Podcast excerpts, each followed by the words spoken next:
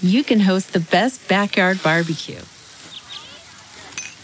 When you find a professional on Angie to make your backyard the best around. Connect with skilled professionals to get all your home projects done well. Inside to outside, repairs to renovations. Get started on the Angie app or visit Angie.com today. You can do this when you Angie that. Hello, and welcome to Philosophy for Our Times, bringing you the world's leading thinkers on today's biggest ideas. With high rates of infanticide and disease, not many of us pine for an era before human civilization, farms, and nations. Yet historians Yuval Noah Harari and Jared Diamond have called the agricultural revolution a trap and humanity's worst mistake, arguing hunter gatherer life was more leisurely and free as humans were not tied down to private property or oppressed by hierarchy. So, is there a way to keep the benefits of industry and technology while also living as freely as our untamed ancestors? Should we go further and rewild to escape the status, hierarchy, and oppression of current civilization? Or is this an impossible fantasy, born out of a misunderstanding of anthropology, history, and the idealistic myth of the noble savage. Joining us to debate the civilization trap are paleobiologist Mark Williams, conservative former cabinet minister Peter Lilley, and former leader of the Green Party Natalie Bennett. If you enjoyed today's episode, don't forget to like and subscribe on your platform of choice and visit our website, IAI.tv, for hundreds more podcasts, videos, and articles from the world's leading thinkers. I'll now hand you over to our host for this debate, Güneş Taylor. Good evening, everybody. My name is Güneş Taylor. I'm your host this evening for this debate called The Civilization Trap. So, to our speakers to help us navigate this this evening, um, we have Mark Williams, who is a professor of paleobiology at the University of Leicester. He is the co author of popular science books The Goldilocks Planet, Ocean Worlds, and Skeletons The Frame of Life. We're also joined by Peter Lilley, who is a British Conservative politician and member of the House of Lords. He was a cabinet minister in the governments of Margaret Thatcher and John Major and has been a long term critic of the European Union. And we're also joined by Natalie Bennett, who served as the leader of the Green Party from 2012 to 2016. And she has also contributed to The Times, The Guardian, The Independent, amongst many, many other publications. So thank you very much, uh, all of you, for joining. As I'm sure you're very familiar at this point in the day, the format of these debates is I'm going to throw a question out there, and each one of our speakers is going to have three minutes to answer that. If they go over three minutes, I'm going to start fidgeting and looking deeply uncomfortable.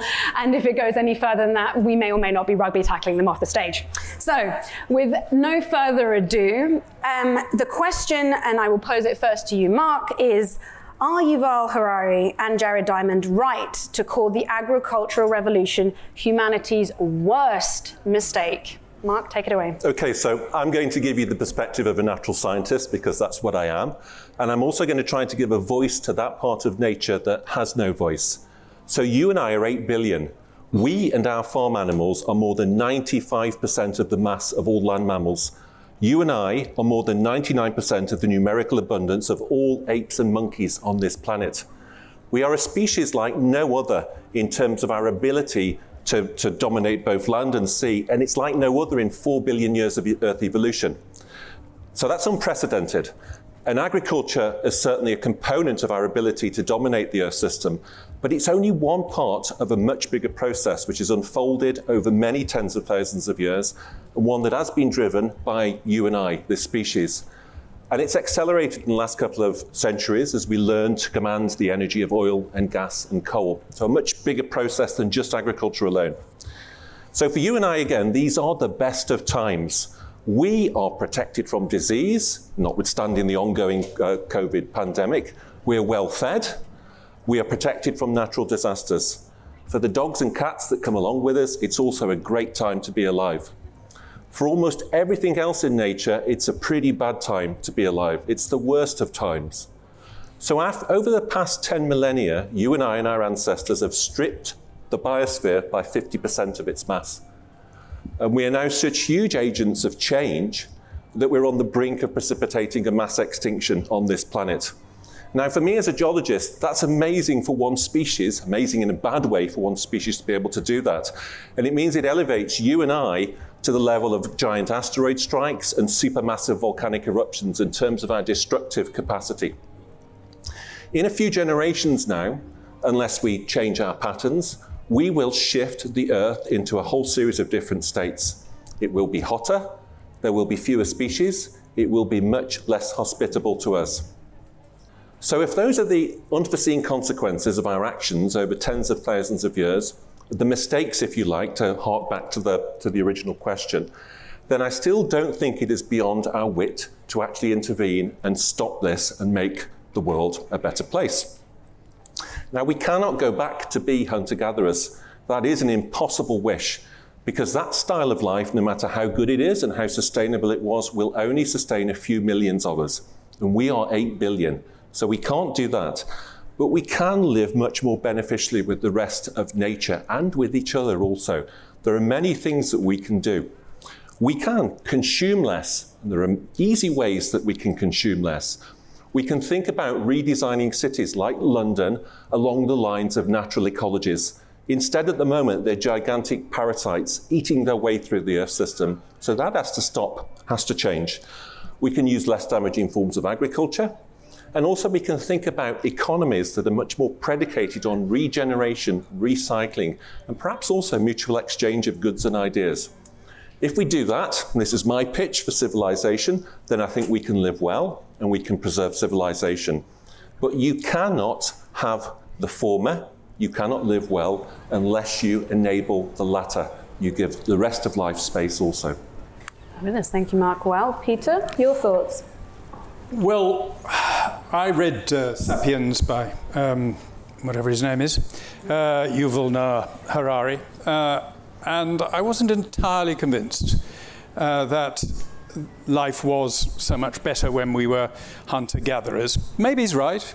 Maybe they had a wonderful life, varied diet, short working week. Um, no, that's what he argues, and uh, the, the lack of hierarchy and all that sort of thing. But I'm skeptical because I can't see why people have, would have moved to agriculture if it was so much worse. Unless, of course, they had hunted their territory to um, close to extinction or till uh, there wasn't enough um, berries for them to collect and animals for them to kill. And then at that point, it was less bad going to agriculture than being a nomad. But anyway, so well, there's not much we can do about it. As uh, Mark says, we, uh, we can't do anything about it now. We are 8 billion. We've got to cope with the planet. One thing I have noticed is that though the impact of mankind on the planet uh, has been dramatic, the most uh, species were extinguished when man first reached new continents. Uh, whole species, all large mammals, were largely wiped out in uh, Australia, uh, you're correct me, I'm sort of looking to you, I'm not the expert on this. I did one term's geology at university um, uh, uh, when I was a natural scientist, but uh, most of the extinctions happened then. Recently, there have been an awful lot of us, and that's put pressure on the uh, planet.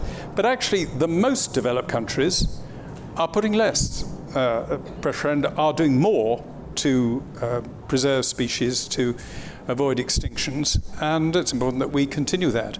I don't think the answer is to go backwards, but to go forwards. Mm. Compelling. Well, Natalie, your thoughts? Uh, well, I first of all want to agree with pretty well every word that Mark just said, except for one angle, which is the idea that we as a human species are doing well in this current environment. If we think about what civilization might be, civilization for us should be delivering us health, it should be delivering us respect.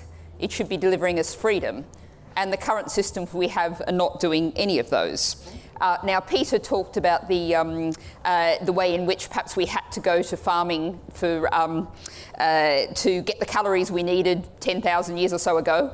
Uh, there was actually some climate change going on at the, at the, time, but perhaps I won't bring up climate change very specifically. Uh, we might start another debate. But what we have now is we have about an equal number of people in the world who are suffering from obesity as are suffering from malnutrition from a lack of calories. we have more than 50% of human calories come from just four crops. This is deeply unhealthy. The current food production, yeah, we're talking about agriculture and food production. We're not only trashing the planet, we're creating a supremely unhealthy diet. In Britain, 68% of calories come from ultra processed food, which is pap, that is extraordinarily bad for our health and well-being. In terms of respect, um, we surely should have be aiming for if we think of defining civilization a society in which everyone is valued and their contribution is valued but what we have is a deeply unequal society in which a few people are able to consume vacuum up a huge amount of resources and huge numbers of people even in the UK can't put food on the table keep a roof over their head i just saw a figure last week from the US you know most developed nation on the planet 8% of people in one week said that they couldn't get enough food to eat. I would say that's a profound disrespect and a profoundly dysfunctional system. And in terms of the third thing, freedom, um, a lot of this, the introduction talks about our working hours. And you know, hunter gatherers is to some degree speculative, although there's some good evidence from modern day hunter gatherers. But medieval peasants worked 150 days a year what we've got now is a situation where working hours are expanding and expanding and expanding. Young people, to find their way in the world, are working virtually every minute. They've got three side hustles. They've got to feed their Instagram feed. They've got to feed their Twitter feed. They're selling themselves. You've got to do this to get ahead all the time. I would say that what we've created is a society that's really bad for the planet and really, really bad for people and is not at all civilized. Fascinating start. Okay, what a corker. I mean, so, I mean, it also leads into the first sort of question that I wanted to ask, actually, which is, you know, effectively, how do we, how do we determine the best way for humanity to function? So, how, how is that decision come to? How do we do that? What do you, what do you think, Mark? Um, so, from my perspective, the best way to function is to remodel our ecologies on those of natural ecologies. So, um, I talked about the city. I talked about London as a city, for example, and you know, about 50% of the global population now lives in cities. And as Natalie's correctly mentioned, there's a huge disparity of wealth within cities and, be- and between cities. But nevertheless, cities consume about 77, about 70% of the energy, which is a colossal amount of energy already um, that, that, we consume. Um, and also, they're responsible for about 70% of, of pollution. And if we could just start to remodel our cities along the lines of natural ecologies, and that's both the physical processes in those cities, but also the relationships between people in those cities, then I think we could get, we could go a long way forward. So let me just ask you a question. I mean, there's very basic, simple things that we can do. In, in your bathrooms, how many bathrooms do you have where the grey water from the sink replenishes the toilet bowl? I bet none of you here can actually say that that's the case. And yet there is a huge amount of water flushed down the toilet in cities. It's about 20% of the municipal, municipal um, water usage. And we're talking tens of kilometres tens of cubic kilometers of water with all the embedded energy to get it into your house and get it out of your house. So, even very simple things like that, starting to think about the way that a natural ecosystem would recycle materials and regenerate materials, can actually take us a long way forward, I think. Mm. What are you thinking? I'm thinking that the question presupposes that there is someone at the top, namely us, very intelligent people, who are going to be in charge, deciding how other people are going to live. And I don't like that. I prefer people to decide that, make their own decisions to interact, mm. to um, obviously the amount they consume will depend on how much they produce. It'll depend on the costs of things, which will make them economize and things. Uh, but I don't like the idea of somebody saying that I've got to recycle my bathwater. If it's uh, an efficient thing to do, I'll do it. Uh, and you know, if we have to pay for our water, which we now do through our water meter, I'll probably do it. But uh, I just, uh, I'm, I'm sorry, I'm, I'm a, a freedom lover, and I notice that most of the good things in life have come about spontaneously. We're speaking in a language. It didn't require a central grammarian to lay down the rules of grammar. It developed by spontaneous reaction between individuals. Most of the best things in life result from spontaneous interaction between individuals, not by some dictator at the top or dictating group telling us all how to run our lives. Fascinating. I'm going to abuse my, my, my host seat here. Do you, do you, when you say that, you know, your, your vision of these kinds of things, do you, do you envisage a government telling people what to do? Do, do you envisage that centrality that, that Peter's alluding to? Or did you mean that more as a personal agency thing? I'm curious. Well, well, I think it should be personal agency, but I also think that government should direct in a way that's going to benefit the, the whole of society. And I, if I can just come back to Peter's point, you know, if you're on a space station and water is finite, you recycle all of the water you do that because it's a matter of life and death. And now, the way we are using resources on this planet, it is a matter of life and death not just for you and me, but for the whole of life on this planet. So that's the analogy I would say. We're on a space station drifting through space. It's just a bigger one. It's really interesting. I mean, of course, the question says, I mean, there's the how part of it, like how do we go about doing it, who effectively, which you're talking about, but also like what is best and what is function in this context. And I feel like you you mentioned that a little bit, Natalie. I mean, what are you what are you thinking? Well, I think in terms of decision making, you know, what I really want is democratic decision making uh, and democracy to be a really good idea if we had one. Um, and we don't have one in the UK, we don't have one in the US. Um, we have a situation to take, for example, the UK. Um, the last election, Boris Johnson won 44% of the votes and got 100% of the power. Most people voted against Boris Johnson, we got him anyway. I want to see far more power in local communities, uh, as well as power in Westminster being decided democratically. We have the most centralised government in the in the um, in Europe with power concentrated in Westminster, put the power out into the cities and allow the cities to acknowledge that there's a huge cost through that. And at the moment, you know, we have privatised water companies. Who decides? It's a pri- how it all works. It's a privatised water company, uh, almost certainly owned by a hedge fund somewhere um, in the Cayman Islands or somewhere, that's taking massive profits out every year and not changing the systems to the systems we need. And in terms of, you know, Peter suggested that, oh well, people can make individual choices. You can make those choices if you've got the money. You can remodel your house for a lovely grey water system if you've got the resources to do it. And I was just talking in the, the student tent, um, and people were, were, saying, you know, the problem with doing green things is they're more expensive, you know, environmentally friendly, socially responsible things to do. And that's because actually we're all bearing the cost the environmental cost, the cost of treating all of that water that you're pumping through and not using as grey water. And who's profiting? capitalism. So, you know, uh, the prob- our problem uh, isn't civilization, it's capitalism. Go ahead, Peter.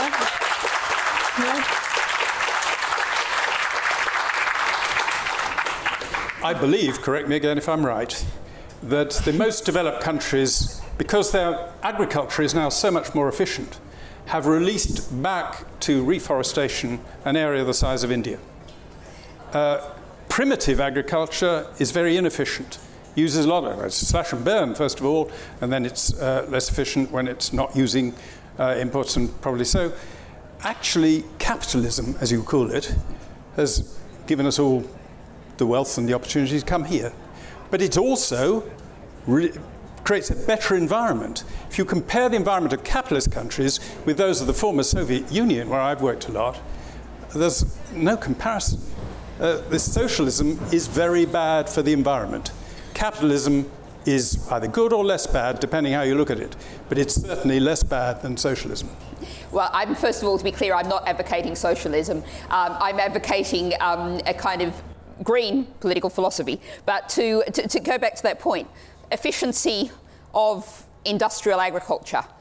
Uh, it used to be back 150 years ago, uh, you put uh, one calorie into farming and you got about 12 calories of food out. Modern, quote unquote, industrial agriculture, with all of those tractors running all of those times over the field, applying all of those chemicals, all those artificial fertilizers, nitrogen fertilizer, massive energy use, puts three calories in to get one calorie out. It actually chews through energy to produce that monoculture food of 50% of calories coming from one crop. Uh, it's horrendously inefficient. And you know, it's also, we have about 50 years of crops left in the world's soils. This is an agriculture form that has entirely destroyed its very foundations. And in terms of you know, claims for wildlife, uh, Britain is one of the worst countries on this planet for wildlife State of Nature report. We rank 164th in the world. That's bad, down the bottom of the scale. Um, Britain is a wildlife desert, and that's a large part a result of the form of agriculture we've had. Go on. So uh, I could just add a little bit to that. I just want to give you some basic figures as well. Um, so 50% of the habitable landscape is now converted over to farmland. And 70% of that is basically for, for cattle or for the feed to feed cattle. So only 30% for cereal crops.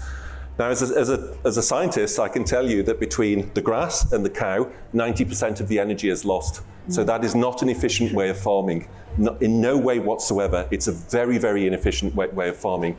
And in the UK, 73% of the land is now given over to agriculture. I defy you to take me anywhere in the UK landscape and show me a natural, a natural landscape.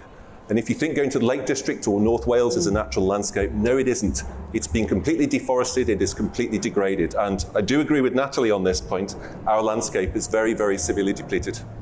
I mean, it kind of begs the question, doesn't it? So you say this, and you know, it's a very human reaction to say, "Gosh, that's terrible. And what can we do about it?" But I feel like the implication in what you're suggesting is that we should go kind of go back, right? How to rewind effectively to to undo all these kinds of things.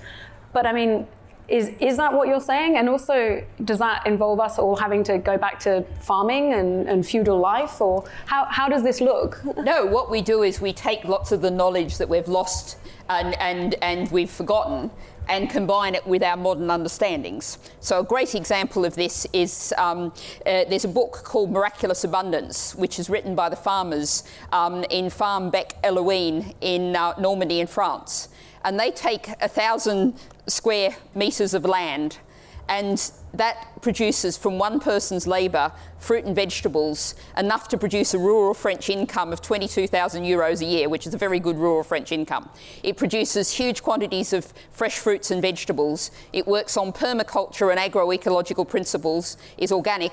Um, and so what it does is it uses knowledge. A lot of this knowledge was actually comes from um, historically the market gardeners around Paris 100 years ago used to produce, do things like use, um, they had a lot of uh, uh, manure from horses then. They produced tomatoes in March and April in Paris by using that heat. This is all knowledge and skills, and what we need is far more science, far more understanding. We're now coming to you know, farmers 100 years ago understood that you had to look after the soil. There was a 1930s Italian proverb that said, artificial fertiliser is good for the father and bad for the son. They understood that applying that fertiliser was trashing the soil. We, we, we lost that knowledge. We recover that knowledge. We combine it with our understanding now, far more understanding about soil science, about human microbiomes.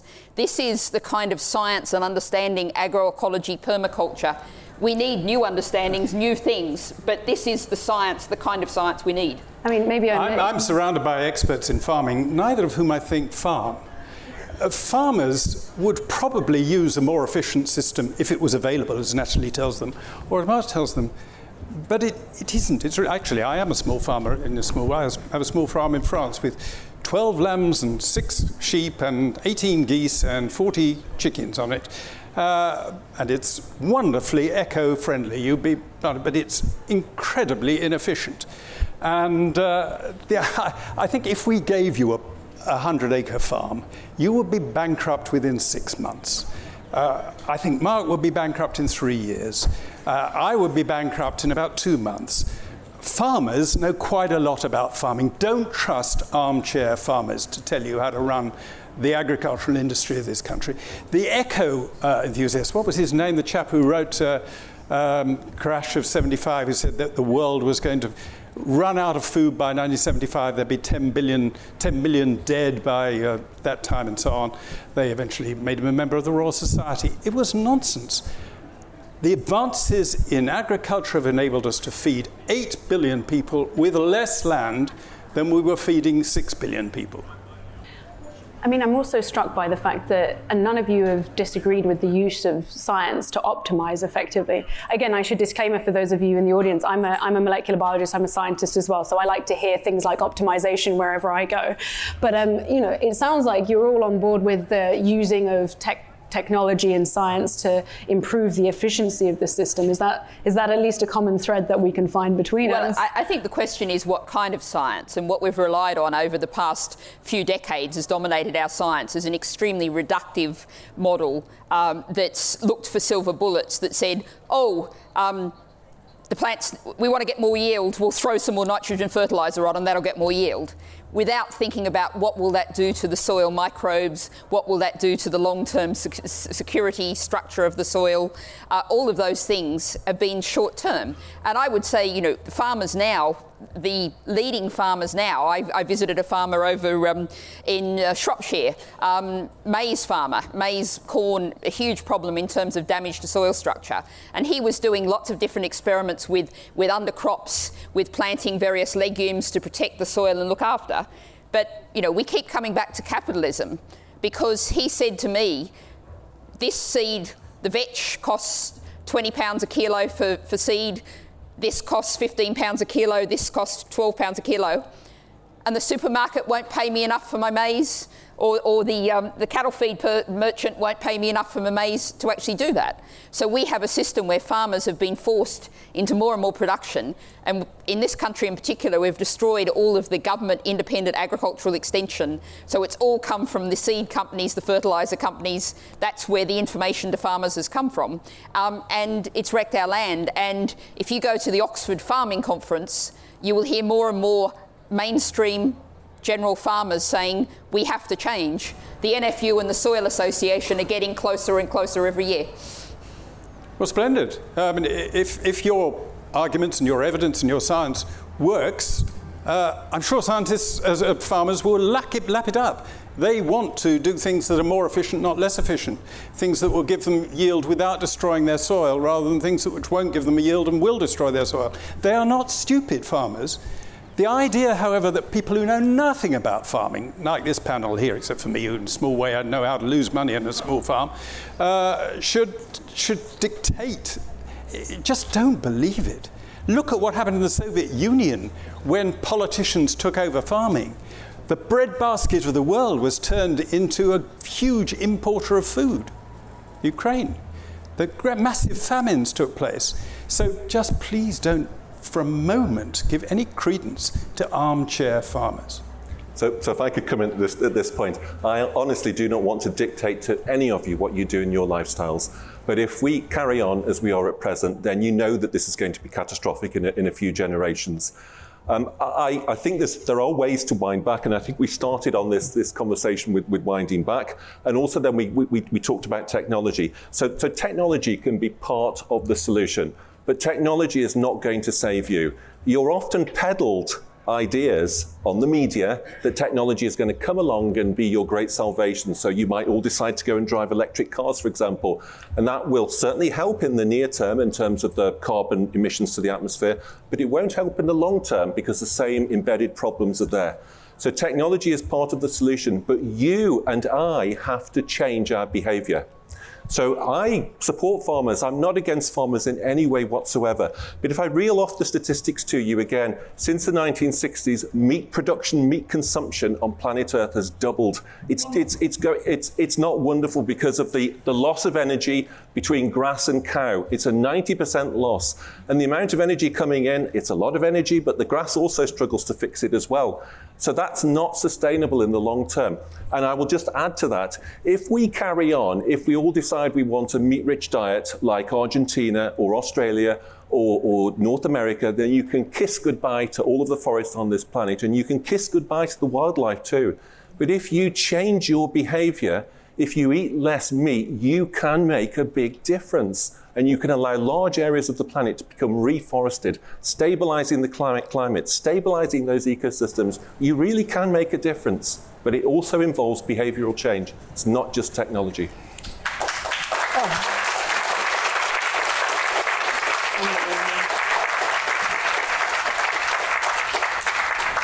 And I are agreeing on lots of things, but I also want to stress that um, what we need is system change, not climate change. And it's all very well to say to people, um, you know, we can't have anything like one for one replacement between fossil fuel cars and electric cars.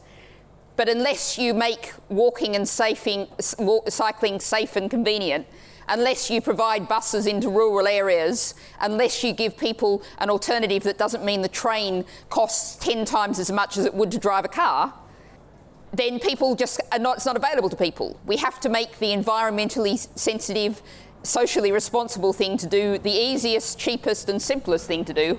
So people don't have to choose, that's just naturally what you do. And that's what system change means.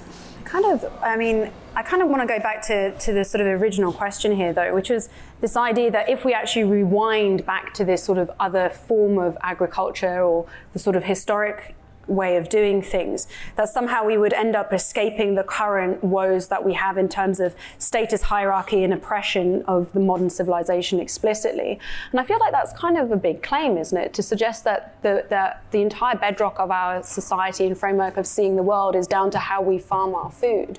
And I'm, I'm obviously not an expert in this, but I'm, I'm curious as to whether or not we think that if we did make changes like that, we would actually see this radical shift in the entire fabric of our society or not.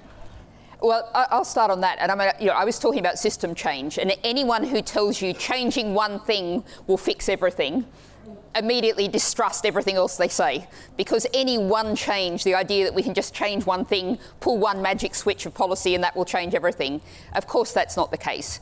But with different kind of farming goes with a different kind of economic system, goes with a different kind of social system. So let's imagine I was talking before about, you know, a universal basic income society, a society that gives everyone enough money every week to meet their basic needs. And people can buy the food they choose, not the, for- the food that they're forced to buy now, the ultra processed pap.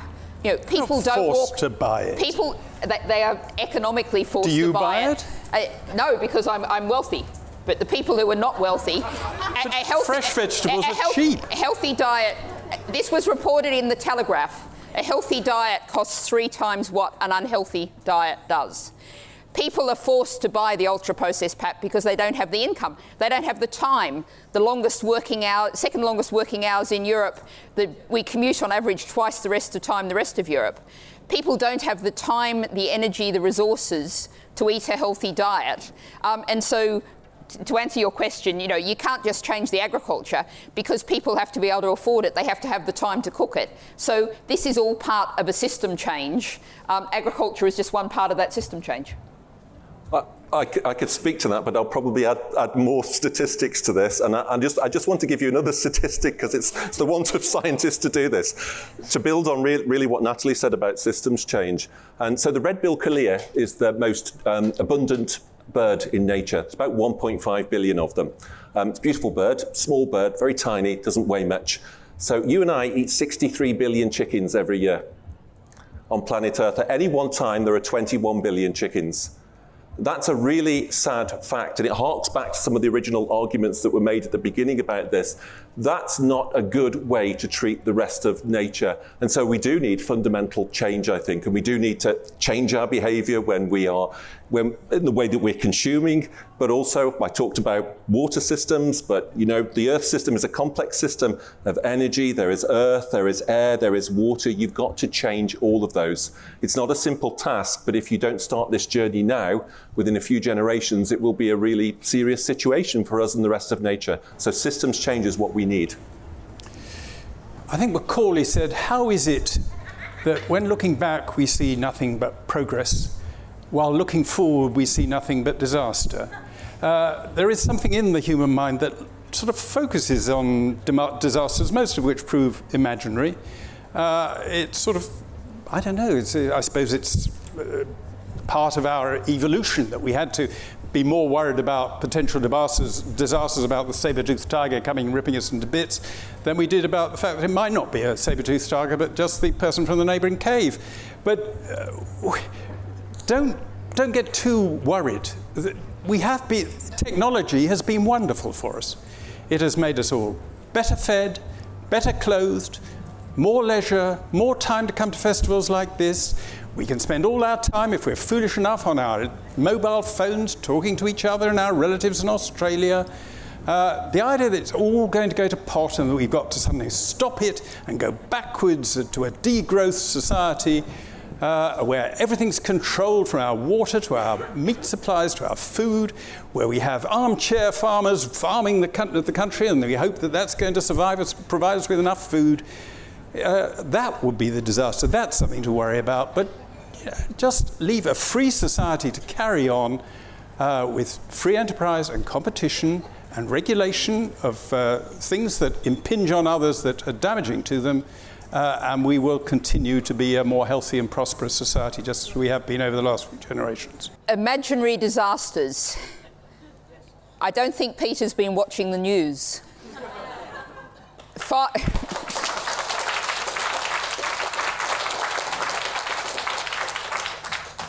Fires, floods, droughts, hurricanes, all of these things are stepping up. And I think you, um, Mark, you talked about you know future generations having to worry. We have to worry about the state the Earth is in right now, and you know, look at the people in Germany. A very developed, very technologically advanced society that got hit by massive floods with a huge death toll. That's in Germany. That's what's happening around the world. We're seeing fires menacing major cities in Australia. We've seen whole towns in America wiped out by wildfires. We have a planet profoundly out of balance, and this is not a problem for future generations. We are right at a crisis point now. We're at 1.1 degrees above pre industrial levels now, and we've all, through COVID, become very familiar with the idea of exponential growth and the level of damage we see from each 0.1 degree increase in, in temperature grows on an exponential scale. And, you know, back in Paris in 2015, then the world agreed to aim for not increasing by more than 1.5 degrees. And at that time, that was seen as a bit of a sop to the small island nations. You know, those nations like Vanuatu and the Maldives that were going to disappear. So the world went, pat on the head, yeah, yeah, we'll try and 1.5 for you. Now we realise that basically, even in 1.5, above 1.5, we lose the coral reefs, the world's coral reefs. We lose you know, we get things onto a scale of massive damage even there. And there was a figure out last week. We could hit 1.5 in 2025. 2025, 1.5 degrees above pre industrial levels.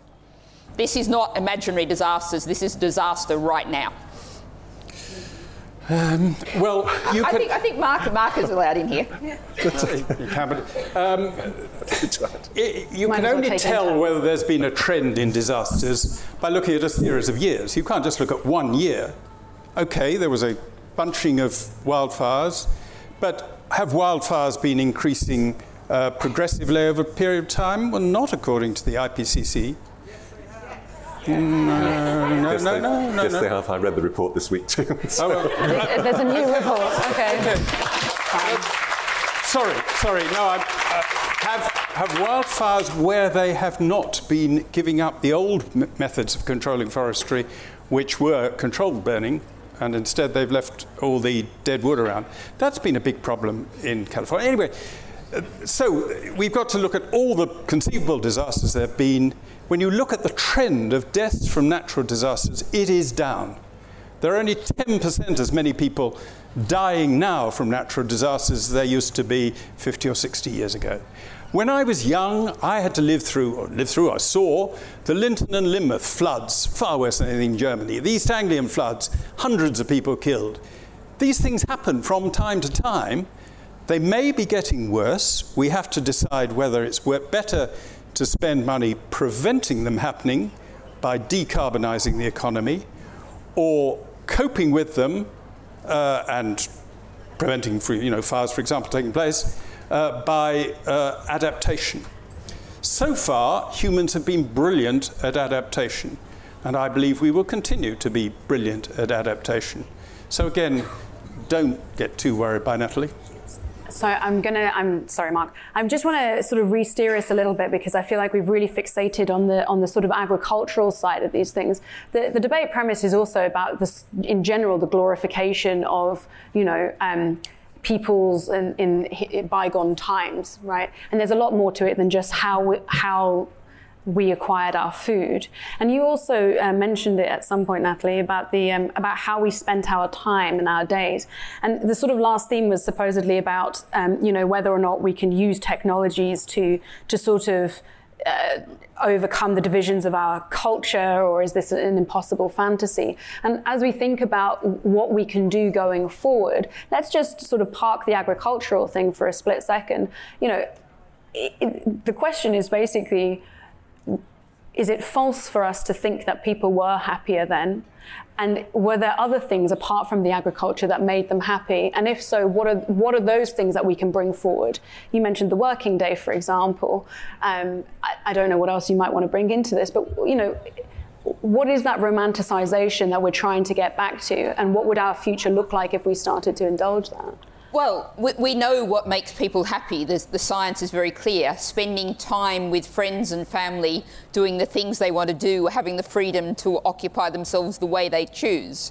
Um, no one lies on their deathbed and goes, I wish I'd spent more time in the office. So, what does the future look like? The future looks like, as a starting point, a four day working week as standard with no loss of pay, eventually going down to a three day working week.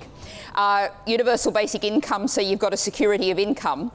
And if that's going backwards, which indeed, you know, a medieval peasant worked on average 150 days a year, if we go back to that aspect of a medieval peasant's life, I doubt there's anyone in this room who wouldn't say, great because think of all the things that you could do. You could do this every week. You could write that book, that novel you always thought you had in you. You could start a community garden. You could just spend more time with the grandkids that you just don't get to now. Time. There is nothing more precious than time. And the kind of models we're looking at is getting back time and making it our own, taking it back from the boss taking it back from the state and making it our own. That's freedom. That's the future. So, so th- this is a subject more difficult for me to talk about because, because I'm a natural scientist, and I'm going to hijack the conversation for a minute. I'm sorry, Güneş, because Fine. I've got I've got to respond to Peter's oh, comments about, about you not being worried. So um, Natalie's already referred to the to the 1, 1.5 degree um, rise in temperature, but of course the acidification of the oceans is really the major driving force also of coral, coral, reef decline. And I'm sorry to say this, but the last time corals were made extinct on this planet, it was about seven million years until they appeared again. If you want to live in a world like that, then we carry on as before. And the problems we face now are minuscule by the end of this century, most of the world's deltas will be underwater. What do you do with 100 million people in the Ganges Delta region when they're displaced by that? And how do they farm? How do they, how do they feed themselves? So that this is what we're seeing at present is a small, the small beginnings of a pattern which is going to be much, much mm-hmm. worse. So we have to start to live in the way that Natalie's talking about. We have to start to think about the mutually beneficial things we can do for each other so that we make a much better society, so that we can prepare ourselves for what is coming in due course.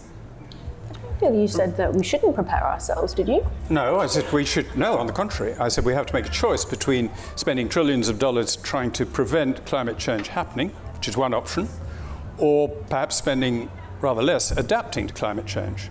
Actually, we may not have any choice because the decision won't be taken by us as to whether the world continues to emit lots of carbon dioxide. It will be taken by the people of China, India, Africa, and Latin America.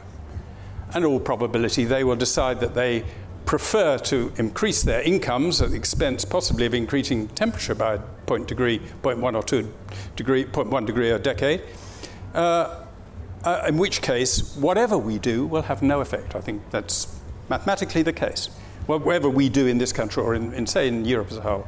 So uh, we, we may not have a choice. Now, of course, if we are able to persuade in October the rest of the world to follow our splendid example and legislate for zero carbon, then uh, mitigation may be the option. But if it isn't, we will be faced with adaptation. And we will have to adapt. But on your point, you said the, the world's going to be underwater by the end of the century. By how much are you expecting the sea level to rise? So not the world. So the world won't be underwater. No, no. But, I mean, but, but, the, ma- but, the major delta regions of the world will be underwater at present present rates of sea level rise, and, and that includes the Ganges Brahmaputra. So that that alone displaces, uh, displaces 100 million people. Well, uh, then you have the Mekong. But, but, but, so, the, the, hang on, the World Bank did a study and said that the Bangladesh alone could afford, with one year's GDP to uh, prevent that happening? Uh, I, am going to bring this, we're you know, almost it, out of time, I'm going to bring this really concrete. You can choose to build the flood walls higher and higher, pour huge amount of concrete into the flood walls. Or you can choose to insulate people's homes so everyone has a warm, comfortable, affordable to heat home, as indeed Insulate Britain is calling for. You can um, replace pub- current private transport with public transport, clean up the air, give everyone healthier lungs, and cut our climate emissions. The things that we do for the climate are also the things that can give us a better society. So let's aim for that better society for people and planet. Please, can you put your hands together and thanks to our wonderful speakers, Natalie, Peter, Mark. Thanks for listening to this week's episode of Philosophy for Our Times. If you enjoyed today's episode, don't forget to like and subscribe on your platform of choice and visit our website, IAI.tv, for hundreds more podcasts, videos, and articles from the world's leading thinkers.